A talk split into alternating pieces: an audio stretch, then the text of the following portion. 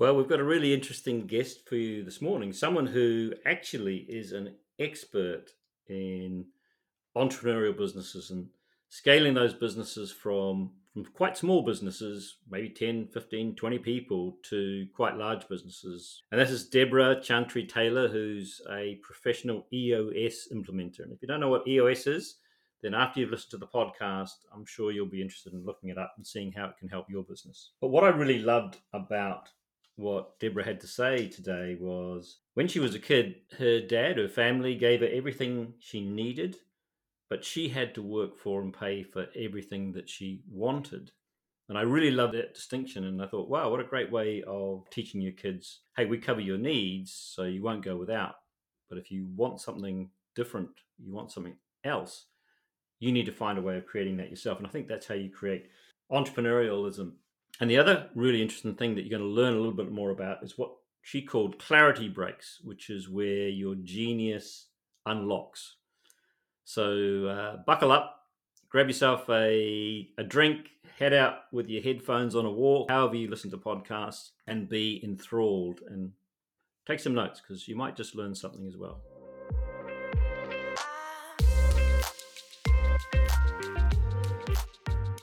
So, hi, and welcome to our very special guest this morning, who I met at a Connectors event, which we'll, we'll talk about a little bit later. And her name is Debra Chantry Taylor and she's a professional EOS implementer in New Zealand, Australia, and in the US, and pretty awesome one too. And we've had we've had a lovely little chat before we started. I was just saying, wow, you meet someone and you don't really know their background, but when you start talking about the background, it's just just amazing. So hopefully, Debra, you'll share some of some of that background and when we start chatting. So Absolutely. yeah, welcome. Yeah, thank you very much. Really great to be here. I said, like, what, what are we going to talk about? Because I like to sort of ad lib. You were talking about a bit about your story, which would be lovely to sort of context us, and then a little mm-hmm. bit about this whole thing with balancing business and life, because that's that's a struggle for a lot of people. And I know you work with a lot of entrepreneurs, and I know when I was an entrepreneur, I just wanted to work every single hour, and there's always things that went wrong, and then I was having to work twice as hard to pay back the debt and mm-hmm. banks and oh god, you know, I mean, you know, successes and failures. What what a life! I'm glad, roller coaster. I'm glad I'm through that now. I'm glad I'm through that now, boy. I mean, it was really fun, but wow, that was yeah. challenging. So, anyway, so tell us a bit about your story, and also before we start though, I when you came on, you were in this lovely black background, and I was like, wow, she's pretty professional. And of course, you've got your little podcast studio in your offices in New Ze- in Auckland, New Zealand. Yeah. Uh, over in Grafton, right, or Newmarket? Newmarket, yeah. Yeah, so right I was saying to lovely you, park, right outside the lovely park at the big side of the big domain. Yeah, no, as I was saying to you before, when we actually moved in here, this space that I'm in right now was an old office slash storage space, and I knew that I wanted to do some podcasting. I've got my own podcast as well, and so I thought ah, this could make a great podcast room. But when I first started, it because it's a very odd shape, you can't. See it's kind of like a triangle shape. The sound bouncing mm. around was terrible, so we actually had to go out and fully line it, put all the right equipment in, and, and now I have this little podcast space right next to my workshop space. Ah, well, lo- lovely. I mean, yeah. I'm just doing my mine in my office at home, so yep. Uh, yeah, I'll have, I'll have to come and see yours. and I might steal it for sure. so yeah, tell us a little bit about your backstory then. Yeah, sure, absolutely. So I mean, I'm British, just in case you can't tell from the accent, but a Brit, a Brit who's moved from Britain to Australia, then to New Zealand. And I actually, I've been an entrepreneur most of my life. So I actually had my first business when I was 13 at school. I sold all manner of things to my classmates in order to make enough pocket money to to buy the things that I wanted because my parents weren't very well off, and I needed to pay for things that I. They would give me everything I needed. I had to pay for things I wanted. But even though I loved that, when it came to schooling, my father was very certain that I would need to do something like science in order to find a good husband. And so he convinced me that I should go and do science because then I would be educated enough to secure myself a good husband, which tells you a little bit about, more about my father than does about me. But I kind of went, okay, cool, I'll go and do that. So even though I loved um, languages, I spoke three languages, I love people, I went and did science and ended up becoming a food scientist, biochemist. And then I had my first real job in a scientific environment and suddenly had one of those kind of moments of like, like seriously, what the have I done? Why am I doing this? I don't like test tubes and, and petri dishes and things. And I, I, actually really like people. And so I started getting into more of the sales and marketing and then kind of worked my way up into general management roles and, and eventually end up running some, some rather large privately owned businesses, you know, up to 220 staff as a GM or CEO, and just really loved that private business and, and everything that went with it. So after a period of time, I went, okay, it's great working for somebody else, but I feel like I need to do something myself. And so I went and started my own business, uh, which was in the mobile and text marketing space, which was back in the days when, you know, there was um, WAP technology, which is little websites on your phone that were pretty basic. And we just started doing, um, developing websites, doing text campaigns, and built up quite a nice little business. Um, had all of the the toys, the gadgets, all the things that come with running a, a, a good little business that paid reasonably well. Um, and then it fell over, and literally, our major client in the US kind of backed out of their contract very rapidly. And, and we learned in hindsight the contract wasn't it didn't have a, a, long leaving period. So within literally the space of four weeks, they're like, we're out of here. And they were 80% of our business. So everything kind of started crumbling after that. Um, we Ouch. were, yeah, I know. that, now there's a, there's a lesson in client mix. oh, yes. Oh, yeah. Like, I mean, I, the thing I love about failures is they just teach you so much, right? And it's like, actually, sometimes you have to go through those things to really get the lessons. And so we, we were mm. actually pulling ourselves out of it. It was actually quite, it was interesting. We, we lost, it was literally 80% of our business, but we had plans in place. We were starting to diversify anyway. And so we're starting to get back on track. And then I remember the, the day I got a phone call from the IRD and the accountant self rang me and said, I've got the IRD on the phone. I said, Yeah, okay, great. What do they want? They want to talk to you. Okay, let's have a talk. Um, and there were two other business partners in this business. And, and so I took the phone call and they said, oh, it's um, IRD here. We're chasing up the overdue GST. And I said, Oh, no, no, we've paid our GST. Should you have been paying it for the last six months, which is when I bought into this, this part of the business. Um, but before that, you haven't been paying it. I said, Oh, okay, well, tell me what we owe. So I'm, I'm sitting there with pen and paper writing it down, totaling up in my head. It's like, you know, and there's 20,000 here and 30,000 here. It's like, oh my God. And I said, okay, cool. We'll, we'll work out a plan to pay that option. And, and while I've got you on the phone, we should talk about the overdue PAYE as well. And I was like, oh, you are kidding me. so, I'm oh, sitting there no. writing the, the, numbers down, and it basically was about two hundred and forty thousand dollars we owed to the IRD, and so it became a very much a case wow. of this is not actually viable anymore. Having lost our major client, there's no way we can turn the boat around fast enough to actually recover, and so we put that company into receivership, um, and that was my first kind of experience of having had the high life and then um, losing everything that we had in the business. So you know, what, what did um, you what did you do to your business partners that were supposed to be paying to the GST? The guy who was in charge of that already left the business, and so um, it was one of those oh. things that he'd actually, I don't know, maybe he'd seen seen it coming, I don't know, but he had decided to go off and do something else. We needed to, we needed him to kind of, he wasn't helping. So anyway, long story short, um, lots of lessons learned in that, not only about how to run a business, not having all your eggs in one basket, but also having bought into the business and merging my business with the other business, I didn't really do proper due diligence. I didn't actually go through it, and I took them at their word. They told me it was doing really well. I had a good look at the books and went, "Yeah, this is cool. We can make this work." And in hindsight, you know, there's a lot more work you should do before you um, merge a business. so I um I went to lick my wounds for a few years. I went back into corporate life and actually started working for somebody else again, and this time in a sort of a 700 person company, and and did some work in that, and just spent three years rebuilding confidence, rebuilding a whole a whole range of. I mean, you know what it's like when you have a failure. You can you can let it really get to you. I don't think I let it get to me, but I knew that I had to take some time out and just kind of recoup and, and get back into it. And then after yeah. three and a half years in corporate, I went, oh, I hate this. I, I, can't do this anymore. So I went back out on my own again and established a coaching practice, wanted to sort of okay. know, help other people not go through the things that I had been through and work with the Ice House here in Auckland, which is one of the, you know, the top incubators in the world. So doing a lot of work with startups, market validation and established businesses. And then while I was doing that, I kind of had this idea, I want to do more. And so I had this concept of creating an entrepreneur's playground.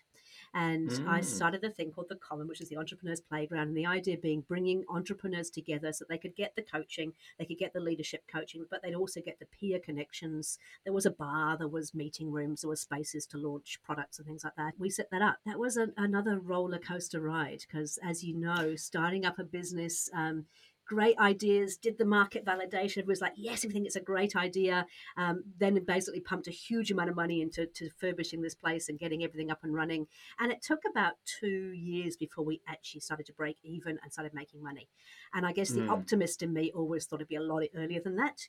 And so two years just felt like a long, long time. Sold my house, sold my car to fund it, which was um, something I would not recommend to anybody, but I was that determined to make it work.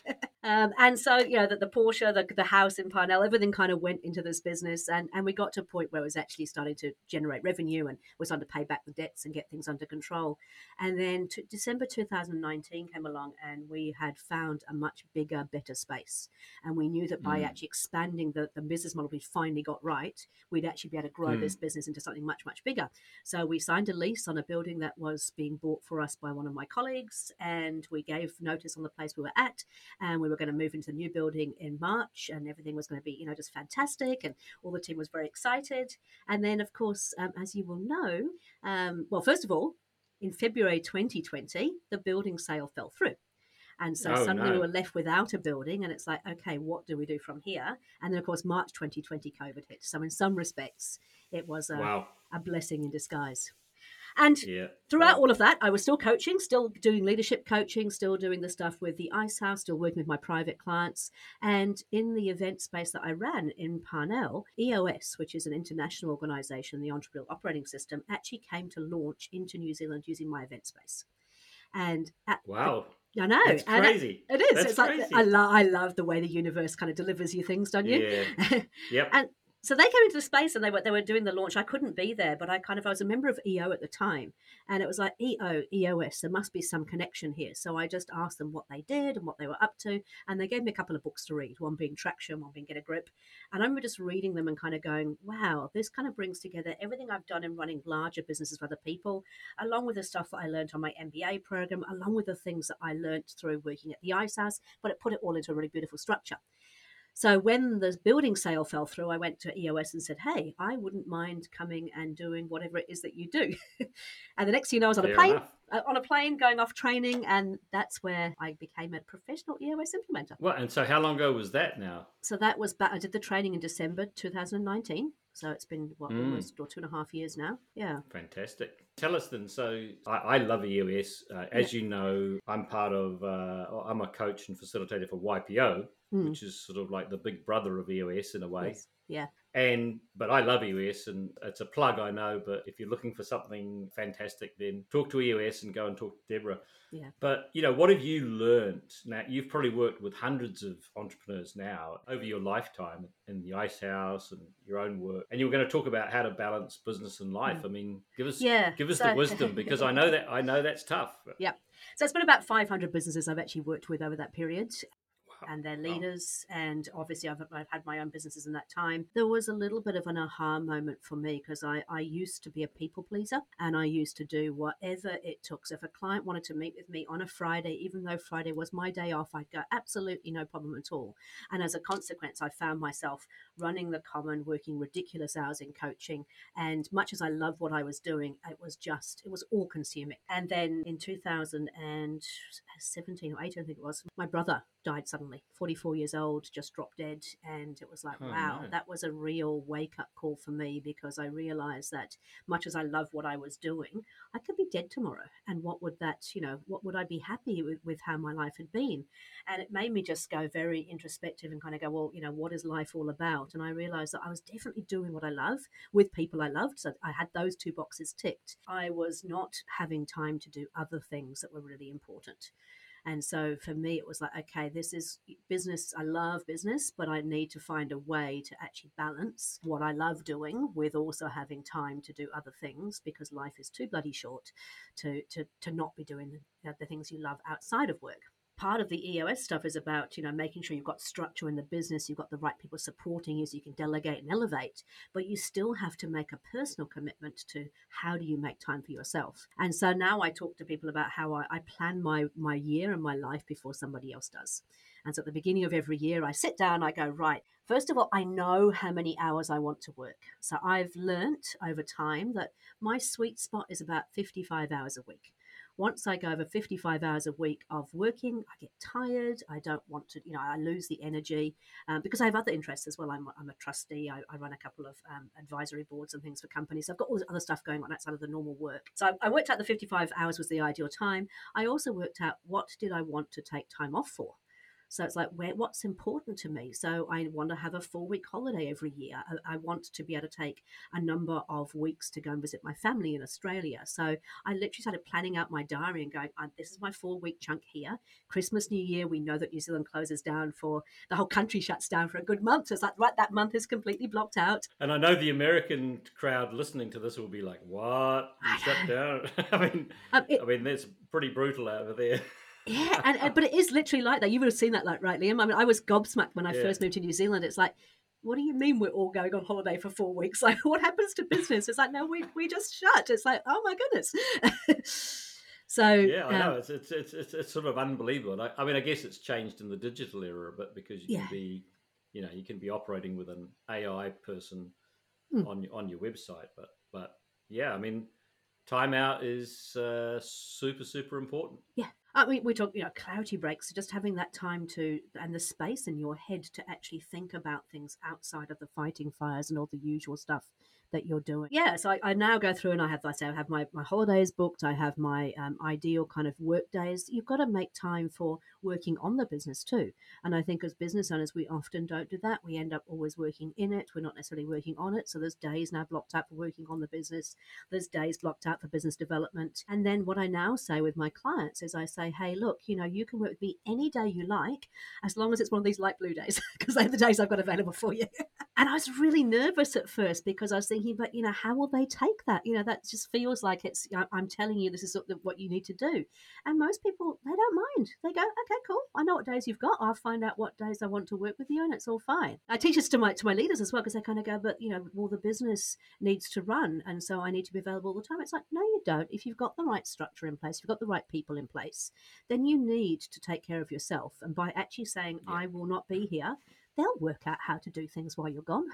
yeah, yeah, it's a, it's a bit of a. I always say, like you know, when I'm working with my clients, I mean, the business can demand seven days a week, twenty four hours a day.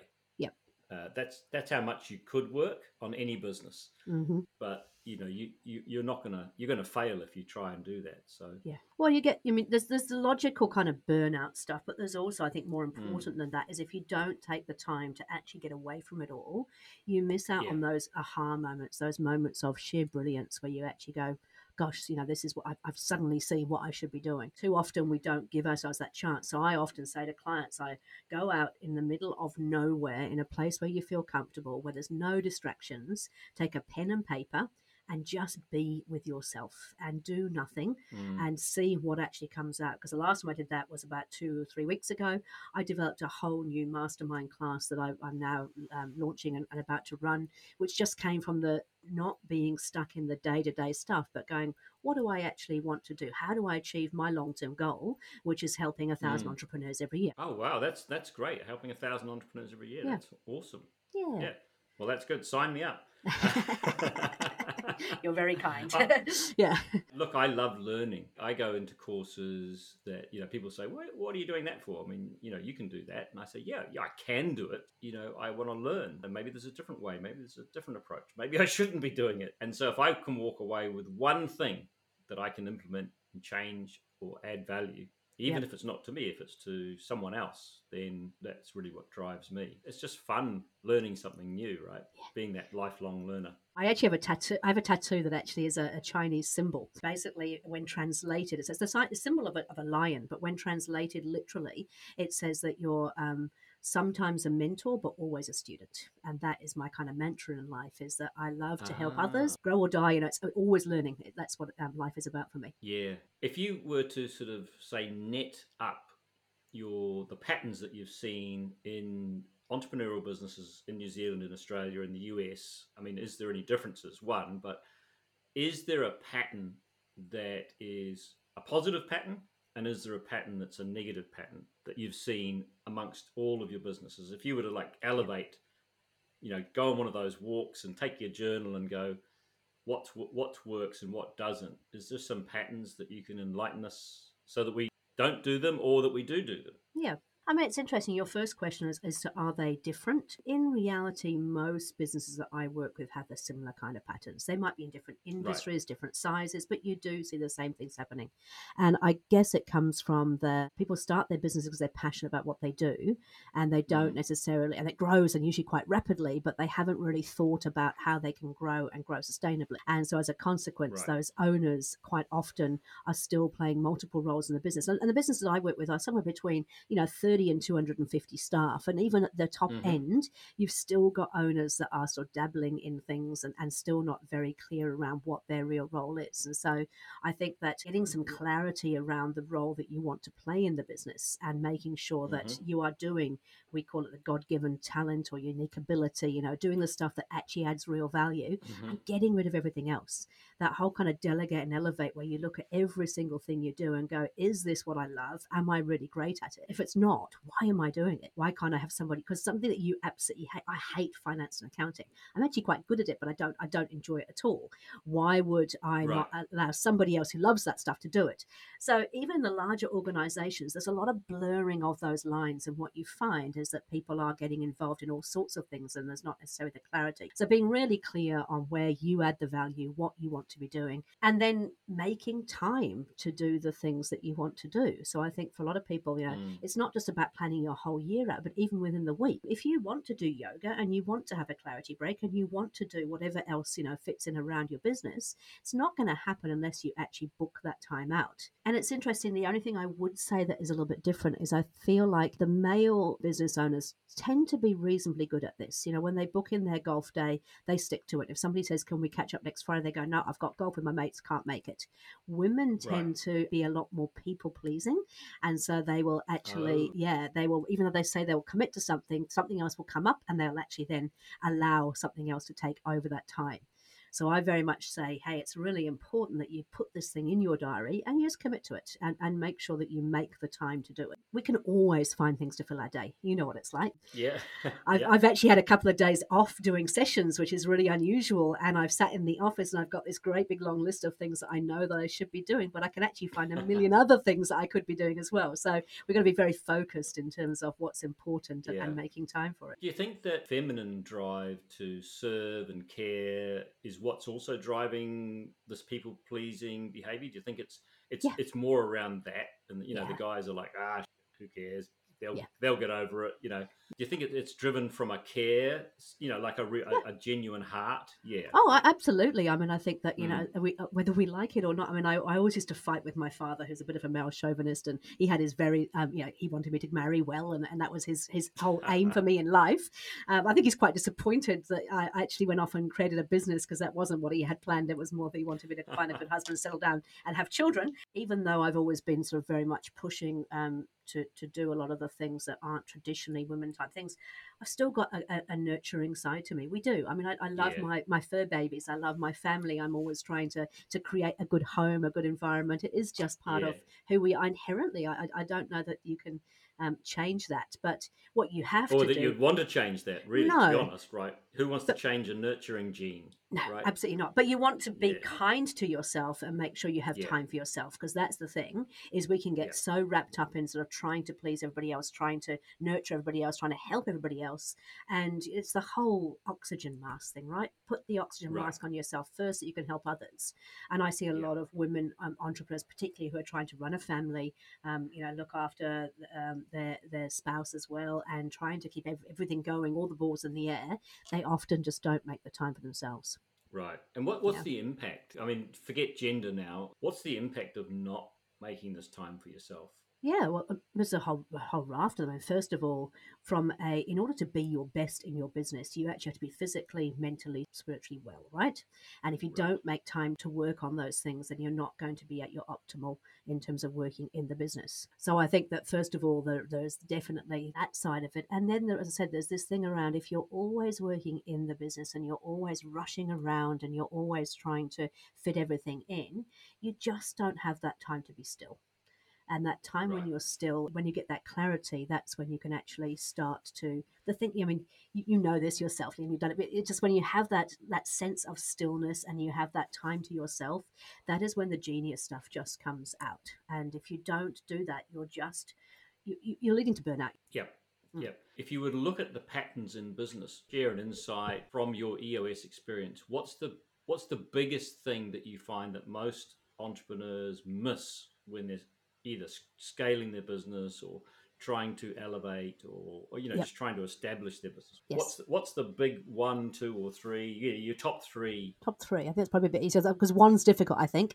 But i mean i think the first thing is around um, structure. I think as businesses grow rapidly or even just grow organically we often don't take the time to revisit what is the actual structure that is required to take this business not only where we are now but in the next 12 mm-hmm. months the next three years next 10 years. And so having a real sense of clarity about where you're headed long term enables you to build the structure short term. And I think you should be revisiting that all the time, particularly in a high growth business, because the person right. and the role that you had last week may not be the person and the role that you need next week. So thinking about okay. where you're headed rather than where you are and what does that structure look like and who has accountability for the various parts of it. And I work with a lot of uh, family owned businesses and private businesses and, and partnerships. You know, often people get put into a role because they just happen to be there. And, you know, it's Auntie right. Mabel people or it's or it's one of those shareholders and, and they start to take on board something because they just happen to be there they may not be the right person for that for the actual role. So once you know what the structure is and what you need in terms of accountability who's actually the right person to do it? And let's not kid ourselves. Let's actually be realistic about is this mm. the right person in the right seat? Should they be doing this role? Because they might share all your core values they might be really on board with your long-term vision but if they're not really the the right person for that role that can have a significant impact on the rest of the team in all businesses but particularly in family businesses. You know there becomes this resentment that you know brother joe isn't pulling his weight he's not doing um, what he needs to be doing. And that's often because he's in the wrong role. He's not doing what his god-given talent is or his unique ability is and he's struggling with it. I had this the other day with a, a sort of a rather large importer over here where the father wanted to be in the visionary role because that was he's been the owner of the business for such a long time but he's now got three very capable sons who are working in the business with him. And he he finally said I don't think I want to do this visionary role. Looking at what the responsibilities are, it's not really what I want to do. So, what do you want to do? I love research and development well then go and do research and development we've got a, we've got a role for that. Go and do that. Don't Fabulous. limit yourself you know. But but i've always been the founder. I'm the owner. You'll still be an owner. You'll still be the founder but you'll actually be doing stuff that you really really love and that's got to be mm. the best possible thing ever right? Yeah and you might find that magic potion right? Yeah exactly. So i think a structure making sure you've got the right people and then the ability to actually delegate and elevate. So you know be mm. really honest with yourself and go do i need need to be doing this? Is there somebody else, the stuff that I don't enjoy doing, that I can actually get to do? And you should do that in all the levels of the organization. Every leader should be looking at and going, what is the stuff that I'm doing that just doesn't make any sense? And then mm. you look at, you know, can you outsource it? Can you get somebody internally to do it? How do you get that stuff off your plate so that all the things that you are doing are really adding value to the organization. And we tend to hold on to things, right? Because you tend to, you know, I've always done it, so I'll just keep doing it. Well, but why? Why would you do that? I mean, even when I was running, you know, 220 staff, I, there was times when I knew I was putting my fingers in things that I just shouldn't be putting my fingers into because I had perfectly capable people. I should have just, you know, let them get on with it rather than trying to always be in control. yeah, yeah, yeah. I, I, was a bit of a nightmare in, in my business, a bit like that. I, I used to be able to read things and spot where someone had left out a comma or a full stop, and Like, and then someone said to me one day, "That's not making us any money, dude. This might be might be making it might be making you feel good. It makes us feel like it makes us no more money because yeah. we've just taken half an hour on something that's not important." And I'm like, "Oh, right." So that was an early wake up call for me, like way way back in the days. And life's just much more fun when you're doing what you love, right? I mean, if you think yeah, about it, yeah. it's um, if you think about the things that you try to do that maybe you don't necessarily, you know, don't add value, they can really get you caught up in. I mean, that's a becomes a bit of a negative, right? Even just picking up the full yeah. stop or the comma, you're you're in a negative headspace in terms of oh, picking up an error. Whereas actually, if you're doing the stuff that you love, you're in a much more positive um, headspace, which I think then you know elevates everything that you're doing. Yeah, exactly. Well, what happened for me was, you know, I trained everyone that I was the person that would look for the little full stops and commas. And so they never bothered. so I just, I never got fixed. It was hilarious. It's like husbands doing the washing. I think I, am I'm sure when you go to husband school, you get taught that if you stuff up the first load of washing, you'll never get asked to do it again. I think you're right. I think yeah. you're right. I, I, know we're sort of getting close to our time, mm-hmm. and mm-hmm. I mean, look, I, I could honestly I'm going to come over and have a cup of tea because I could talk to you for hours, but I'll do that when I get back from Boston because I'm Sure. off to Boston this, this weekend. How do people get in touch with you? So, Mhm. I- I mean, I, I know we're connected on LinkedIn and stuff like that, but how do people get in touch with you? And then the second thing is, what's one little gem that you could leave our listeners with? You know, sort of one. It doesn't have to be about business. Uh, it can be about anything, even fur babies or uh, event centres or dealing with the IRD, whatever it is. What pearl of wisdom can you leave us with, if any? I've already learned a lot. And then, how do people get in touch with you? So my, my catchphrase is better business, better life, and that comes from that whole thing of you know life is too short. And I Mm. suppose that's my one thing is life is too short, and not just to not be doing what you love, but also not to be you. I think that one of the things I've learned over my years is that actually, if you're wearing lots of different hats and trying to be different things for different people, it's actually really hard work. And so now these days, I'm completely authentically me. That means when you come and visit me, there'll be dogs in my office. If you don't like it, sorry, tough, because that's all that's they're the part of who I am. Or dog. um, and I think that you know when you when you let go of all of that and go, actually, I'm just going to be me, and I'm going to enjoy being me. And if you don't like it, it's okay. It then becomes so much easier because you're not wasting all that energy and trying to be something Mm. you're not. And that means that there will be Mm. people that don't like you. These days, I go, okay, I'm okay with that. In the, in the past, I'd be really upset. What do you mean you don't like me? You know, I, I thought I was a nice person, but it's like, ah, I, I actually am a good person. I know that, and so it's like you'll either love me or hate me, and, I, and I'm pretty cool with that. So that's my my tip is like life is too short. Just be yourself. Enjoy yourself. every single waking moment of it, and don't waste energy trying to be other people. And in terms of getting hold of me, it's pretty easy. I got recently married for the third time, and so I now have a hyphenated name. Third husband is like the best I have to say. Yeah. So um, Debra Chantry Taylor. I don't think there's any other Debra Chantry Taylors in the world. So if you just Google me, you'll find me. But obviously, I'm on LinkedIn. Um, I've got my own podcast, Better Business, Better Life. There's a whole range of things. If you just Google me, you'll find um, the different. And you've got a things I'm involved website, in. have you? Uh, Debra Chantry Yeah, Taylor. DebraChantryTaylor.com. Yep, either with or without Yeah. the hyphen. I think both works. Um, yeah, and if you find that too hard to type, you can just put in D E B R A dot co dot nz. Debra.co.nz takes you straight there. Oh wow! Yeah. I'm glad you. That's a great one to swim. at. You could probably sell that for a fortune, make a fortune out of that. Yeah, it's not some, not uh, dot com, but you know, it's it's pretty close. Oh yeah, of course. Not yeah, yeah. Oh, that's fantastic. All right. Well, look, hey, it's been absolutely fabulous chatting. And as I said, I could chat for hours because I love business like you love business and I love helping people like you like helping people. And we, we want to make a difference. Hey, thanks very much. We will see you again, maybe in season three. Uh, we'll come back round and see how many other hundred people you've helped this year and if you've reached that goal of a thousand. Thank you so much for having me on here. I really appreciate it. And likewise, I've really enjoyed um, talking to you and learning a bit about you as well. So thank you. Yeah, thanks. Ciao for now.